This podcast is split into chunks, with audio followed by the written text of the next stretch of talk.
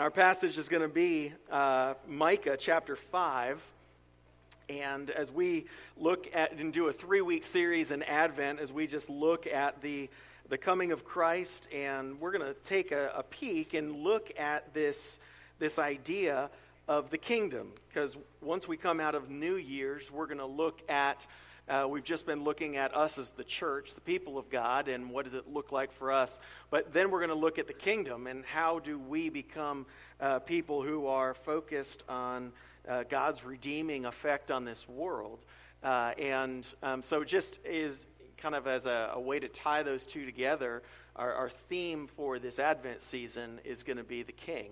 The king is coming, uh, the king has come, and the king will come again and usher in uh, and has ushered in his kingdom, though yet not fully. And so uh, we're going to look at those three aspects and uh, when the king is coming, especially when we're 2,000 years after his birth. Uh, we're going to rewind and look at one of the prophets of the Old Testament looking towards the coming of Jesus. So, the, so we're looking at Advent. Uh, Advent candles, the first four weeks before uh, Christmas, and it's a time of waiting for the arrival of Jesus uh, and of the Messiah. And so, uh, if you would, would you stand with me as we look at Micah, the prophet Micah? It's kind of, you know, it's past the Psalms, it's not yet to Matthew if you're uh, new to the minor prophets. Um, and uh, Micah writes this starting in verse 2. But you, O Bethlehem Ephrathah, who are too little to be among the clans of Judah, from you shall come forth for me one who is to be ruler in Israel, whose coming forth is from of old, from ancient days. Therefore, he shall give them up until the time when she who is in labor has given birth. And then the rest of his brothers shall return to the people of Israel. And he shall stand and shepherd his flock in the strength of the Lord, in the majesty of the name of the Lord his God, and they shall dwell secure. For now he shall be great to the ends of the earth, and he shall be their peace. Let's pray. Uh, God, be in our midst, and uh, thank you that you speak to us, that you are revealing yourself uh, in former times through the prophets, but now through your Son. And God, as we think of Jesus, the King uh, that has come to earth, Father, I pray that we would not just merely hear uh, the story of Christmas and be caught up in nostalgia. Uh, Father, there, uh, I, pray that we would grasp uh, the, the, the change, the cosmic change of you beginning to usher in your kingdom. Uh, Father, that your kingdom has come. And Father, we pray that you would even change our thinking as we reflect on that this Christmas. We pray these things in Christ's name. Amen. If you would, please be seated.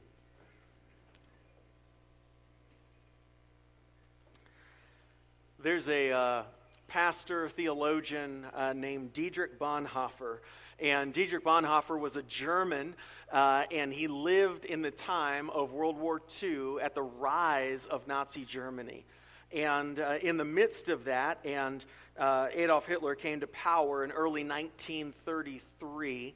And uh, when that happened, uh, there were many who were outspoken against the whole ideology of uh, the Third Reich. And, um, and, Bonhoeffer was one who was criticizing, even publicly on radio, uh, the, the idea of the Fuhrer. Basically, that there, um, what he said, it was just dangerous. And he said, leaders of offices which set themselves up as gods mock God. And so he was in opposition against this whole idea of, of uh, Hitler and him coming to power and their whole ideology of the way they set Germany up. That was, that was um, uh, about 12 years prior to uh, the, uh, the fall of, of Nazi Germany. So for 10 years, uh, Bonhoeffer was an outspoken, uh, op- uh, outspoken um, one in opposition against what was going on in Germany until uh, Hitler and the Nazis had had enough, and so they arrested Bonhoeffer and others in 1943. And so in 1943, the, early part of 43, he's arrested and he's sitting in a Nazi prison for, uh, for six months, and he enters into Christmas of 1943, having sat in a Nazi prison for now six, six months.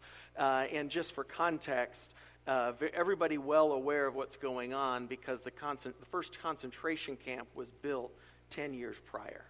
And so uh, you would say that a German prison is not exactly the place you want to be. Uh, it was, even as a German citizen, it was horrific. And how would you feel if you're Bonhoeffer and you're sitting in a German prison now for six months, assuming that you will never leave prison and you will most likely die there? How do you feel? You're scared. You're hungry. I'm sure you're not being treated well. You're weak. You're, uh, you're, you feel, in some terms, in terms of your, your situation, you feel hopeless, uh, dark, uh, can feel cold. And so from prison, Bonhoeffer wrote an Advent devotional Reflections on God in the Manger. And I was like, huh, I could get into reading that. And uh, as as a man unjustly detained, no trial, just put in prison. Uh, I don't know if you've read a lot of Advent devotionals. Sometimes they lack punch uh, or maybe realism. This one was dripping with realism. A man sitting in a German prison in the midst of World War II. Uh, he wrote one of the most impactful devotionals I have ever read on Advent. And he writes this one of his letters that he wrote out from his prison cell, he wrote to his parents. And he said that we should celebrate Christmas despite the ruins around us. We should celebrate Christmas despite the ruins around us. And, and as I thought through that concept, that is exactly who the prophets are writing to.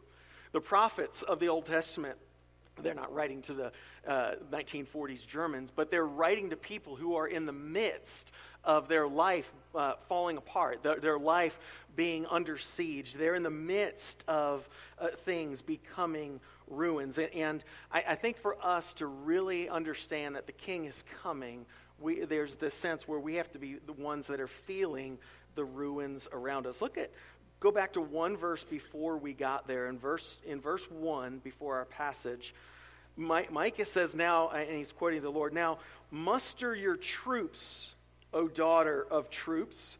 Siege is laid against us. With a rod they strike the judge of Israel on the cheek. Okay? Verse 1 is a prophecy about what is a, what's going to befall Israel. So, just in case uh, you don't know and remember where Micah wrote, Micah wrote in uh, the latter part of the 700s BC. And remember, the numbers go down. And so, uh, in, in 722, the northern kingdom, Israel, had already fallen to the Assyrians and were dispersed. So, Micah's life goes from before and after the fall of Israel and he's, but he's prophesying to the southern kingdom, Judah. They had just watched their brothers and sisters get, uh, get conquered by Assyria, and now they're being prophesied that a siege is going to come against them. Some uh, commentators are split on, on, probably what this is referencing in terms of what siege or what attack. Uh, 701, there was a, was a siege against um, uh, against Jerusalem.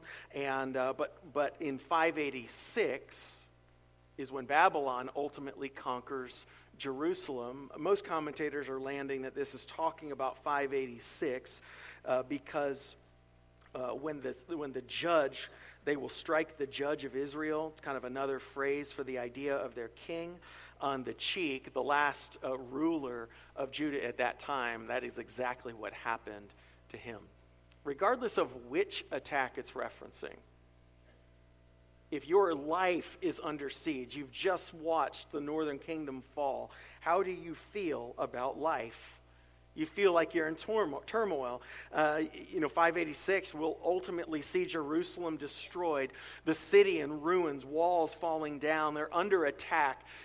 in a sense, their life is in turmoil. And so if verse 1 is speaking of the judge of Israel or the king of Israel being slapped on the cheek, the king is now powerless. And remember that uh, the king was, was the one who would be uh, the, not the hope of Israel, but the very one that would allow Israel uh, to, um, uh, to have power and, and, and it would be wrapped up in the king is their hope. And so that's what's, what's going on as far as the description. Look at verse 3. Therefore, he, okay, now who's this he? The he's change actually in the verses. This he is, is the Lord, okay? Um, and, uh, and you'll see where it flips. Therefore, he shall give them up until the time when she who is in labor has given birth. And then the rest of his brothers his is the actual one who is promised, um, shall return to the people of Israel. So they're under siege, and what's the promise that God says to them is that they will be what? Given up given up until their, to their enemies until the time when this promised king shows up. They're going to be in prison, so to speak, for 500 years. And they're going to look at their life that once was, and they're going to feel the ruins around them. Uh, and, and, so I think for us to really gr- grasp Advent, and I'm not trying to be Debbie Downer here, uh, for us to grasp Advent, we have to feel the turmoil and the ruins around us. We have to grapple with it. We have to wrestle with it. We have to be gripped by it. We have to become restless over it, not settled with it, maybe even having no peace over our situation because turmoil, in a good sense, the ruins of life as we constructed them when they fall, could it be that turmoil and the ruins of our life strips, strip us of our lesser pleasures in this world? They take away the things we typically rest on so that we might hope for something even better. And we, we typically think about this as just a, a, torturous process, that our life is falling apart, situationally things are not lining up. But however, isn't that exactly the gift that we need at Christmas? We need to receive King Jesus rather than say, life is grand and I don't need anything. Bonhoeffer goes off, goes on to write about restlessness. Uh, and he says this. He says, sorry if it's a little small, but we kind of needed it uh, all on one page. Uh, the only ones who can wait are people who carry restlessness around with them. Now, let me clarify. I think he's speaking to restlessness in situations regarding what's going on in your life. Okay? Thus, Advent can be celebrated only by those whose souls give, give them no peace, who know that they are poor and incomplete, and who sense something of the greatness that is supposed to come before which they can only bow in humble timidity, waiting until He inclines Himself towards us, the Holy One Himself, God the child in the manger. Let's stop there before we keep going. That the only ones that can really enjoy Christmas as God intends it are the ones who are restless and have no peace in their life as it's constructed. Because it's the one who feels complete, the one who feels no pain, the one who feels they, they lack nothing, they do not need a king in the manger. So he's saying, taken from one in a German prison camp, the one who is restless with their situation, who has, in a sense, this no peace feeling of their life, that's the one who can enjoy Christmas. He goes on to one more slide. He says, God is coming. The Lord Jesus is coming. Christmas is coming. Rejoice, O Christendom. In your restlessness, in your lack of peace, rejoice because the one who is your hope is coming. So I want to put us put in front of us this advent that we would feel the weight of what's wrong in this world. And that's very much a part of advent. Because if we skip over what's wrong and kind of gloss over it, uh, that, in a sense, I think we miss why would God's people anticipate the coming of Jesus? Let's feel the weight of what's wrong. But then, that's not where we stop. There's this active gazing beyond the ruins. Uh, and so we could use words like hope, like faith, or waiting, that the ruins, or what is broken, what is incomplete, what is, has us in turmoil, the difficulty, that's not the end. It was never intended to be the end. But God's people, yes, are ones who are looking beyond what was promised. And so in verse, uh, or, or beyond what was uh, there um, in our struggle. Verse 2 kind of kind of puts it in context. So remember the struggle on either side of verse 2. But you, O Bethlehem Ephrathah, who are too little to be among the clans of Judah, you shall come forth from me one who is to be ruler in Israel, whose coming forth is from old, from ancient days. Okay? And so Bethlehem Ephrathah uh, there was another Bethlehem, and so that second word is specifying which Bethlehem they're talking about. It's the one right down the street from Jerusalem. Jerusalem, the city of David. Jerusalem, the, uh, the, one, the place where the king resides. But yet, out of Jerusalem is not where hope is found. Hope comes out of Bethlehem. It's Bethlehem, the small, the unimportant, uh, the one who, who does, is so small they don't even consider it to be part of the clan of Judah. I think that is somewhat tongue in cheek. But what's, uh, what's great in this is uh, it says, It's too little uh, to be among the clans of Judah. From you shall come forth for me. If God is speaking, wouldn't you expect it to be the opposite? That from, uh, that from me shall come for you a ruler. That I'm going to send it to you for your benefit. But that's not the phrase. The phrase is, From you, Bethlehem, shall come for me. So the emphasis is not on God's provision, it's on the, where the, uh, the ruler and the king will come from. Because why would that matter? Is because throughout all of uh, Old Testament history, God's people have been waiting for the coming Messiah. The one who would rule over Israel, who would shepherd the flock, who would be the, uh, the ruler and the good king that they could follow, and his kingdom will have no end. And so, from the place of David, from the line of David, comes the promised Messiah. And so, there's this sense where uh, the, the promised king is now coming.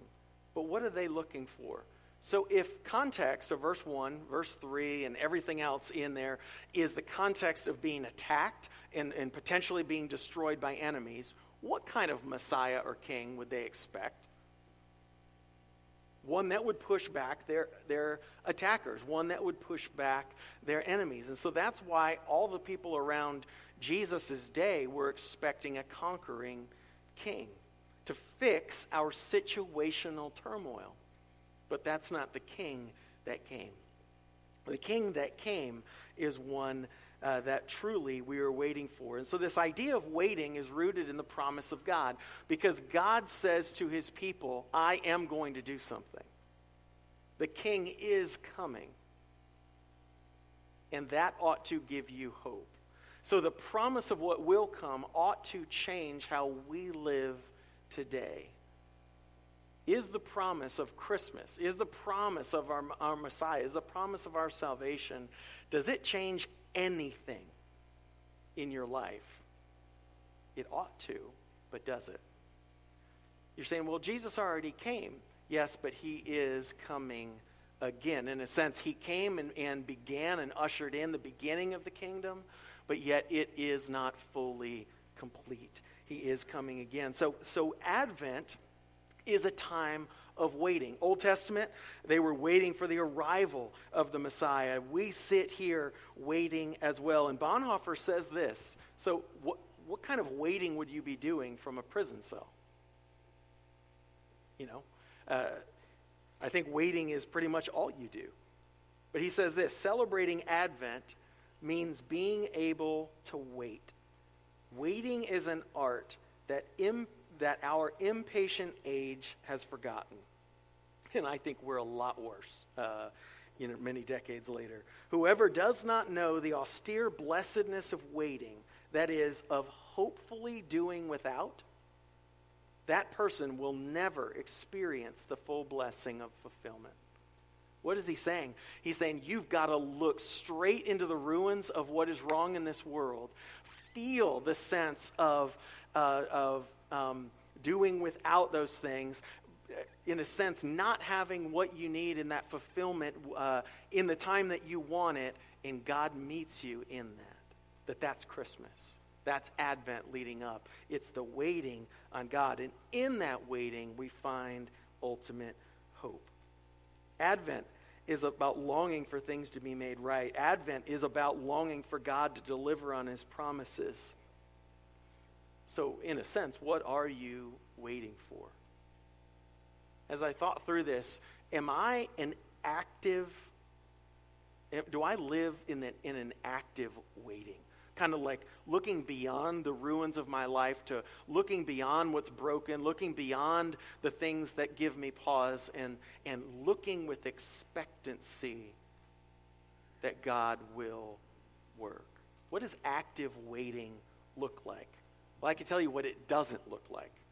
Because I think we probably fall into one of these two camps primarily, or maybe both um, at different times. One is just endure Okay, so to active wait is not to just endure, put your head down, one foot in front of another, and just make it through the day. That is not biblical active waiting.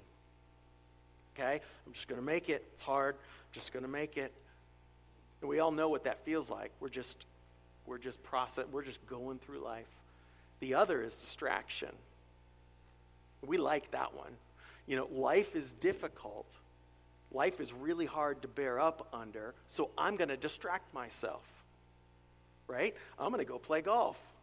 Um, please don't take that away from me. Um, uh, I'm gonna. No, I. You might go shopping. Okay. Uh, you know what? I'm just going to eat. I'm going to work. I'm going to work my tail off. I'm going to watch football. I'm going to distract myself from what's difficult. Again, not biblical waiting. None of those things are bad. But when they take the place of us pursuing our Savior, they are. We're saying this can this can satisfy my soul. This can can make the, the unrest feel better. This can take the place of my Savior.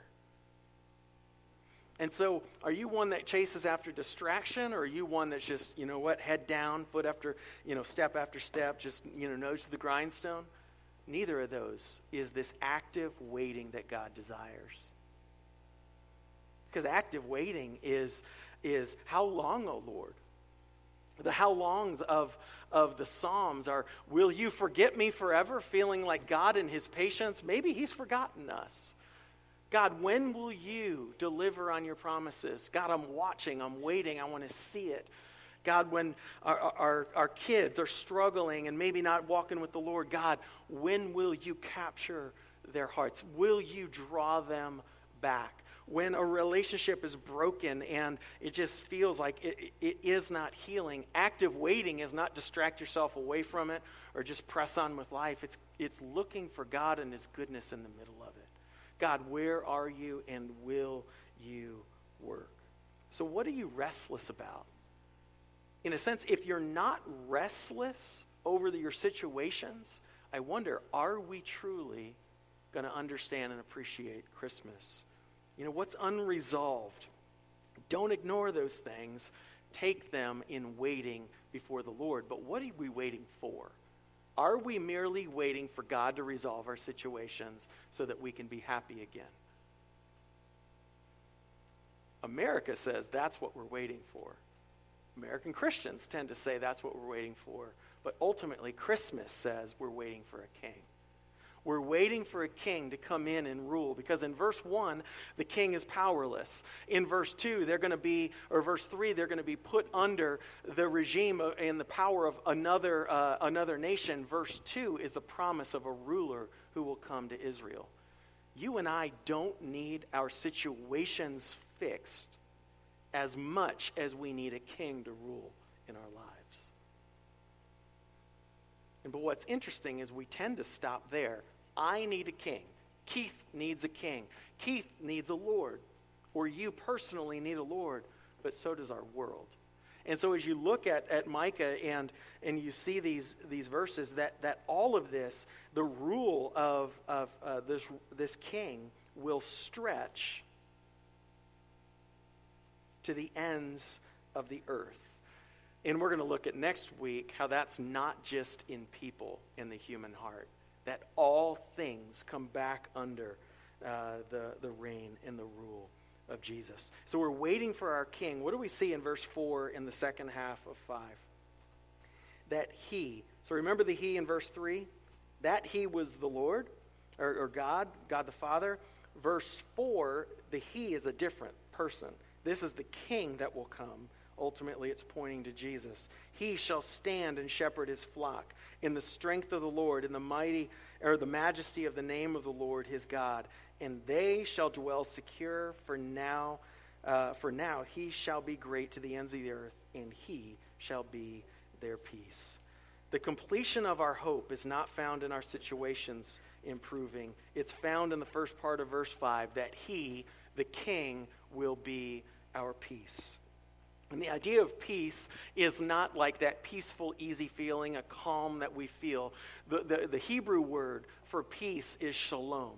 Okay? It's the greeting that, that um, people of Israel would say to each other. It's also the goodbye. It's basically, you know, uh, it, it, pick, it points to this idea of wholeness and completeness. It's not just feel good about things, it's see God's hand restoring all things as it should be in wholeness and completeness.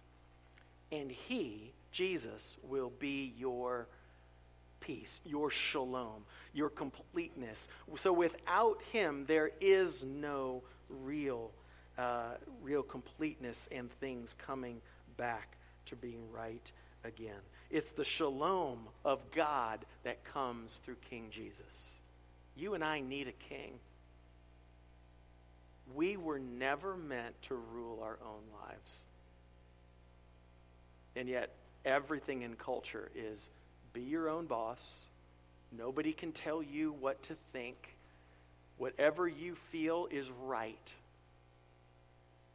And as much as we want to be sensitive to, to feelings and, and how people are responding to things, ultimately, we were never designed to rule our lives and we need a king. And King Jesus comes in and offers real completeness, real healing, real peace. Bonhoeffer wrote this to his fiance from his prison cell. His fiance, Maria, he says this. He says, I think we're going to have an exceptionally good Christmas. Wow. The very fact that every outward circumstance precludes our making provision uh, for it will show whether we can be content with what is truly essential. Whew. That God in His goodness would give us the greatest Christmas by taking away all the things that we tend to rely on and miss Him. He goes on.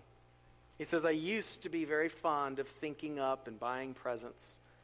But now that we have nothing to give, the gift of God, the gift God gave us in the birth of Christ, will seem all the more glorious.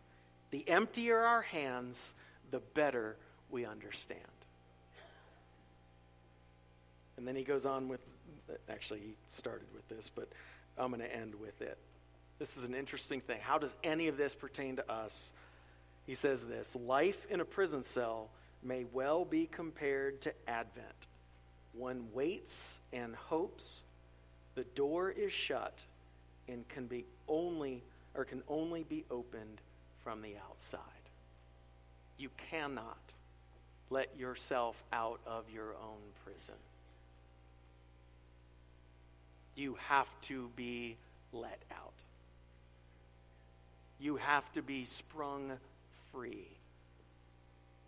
You can look for all sorts of things inside of that cell. But the only way to be free and to understand real completeness, real wholeness, real, uh, uh, real peace in life, real joy, real healing is to know the King.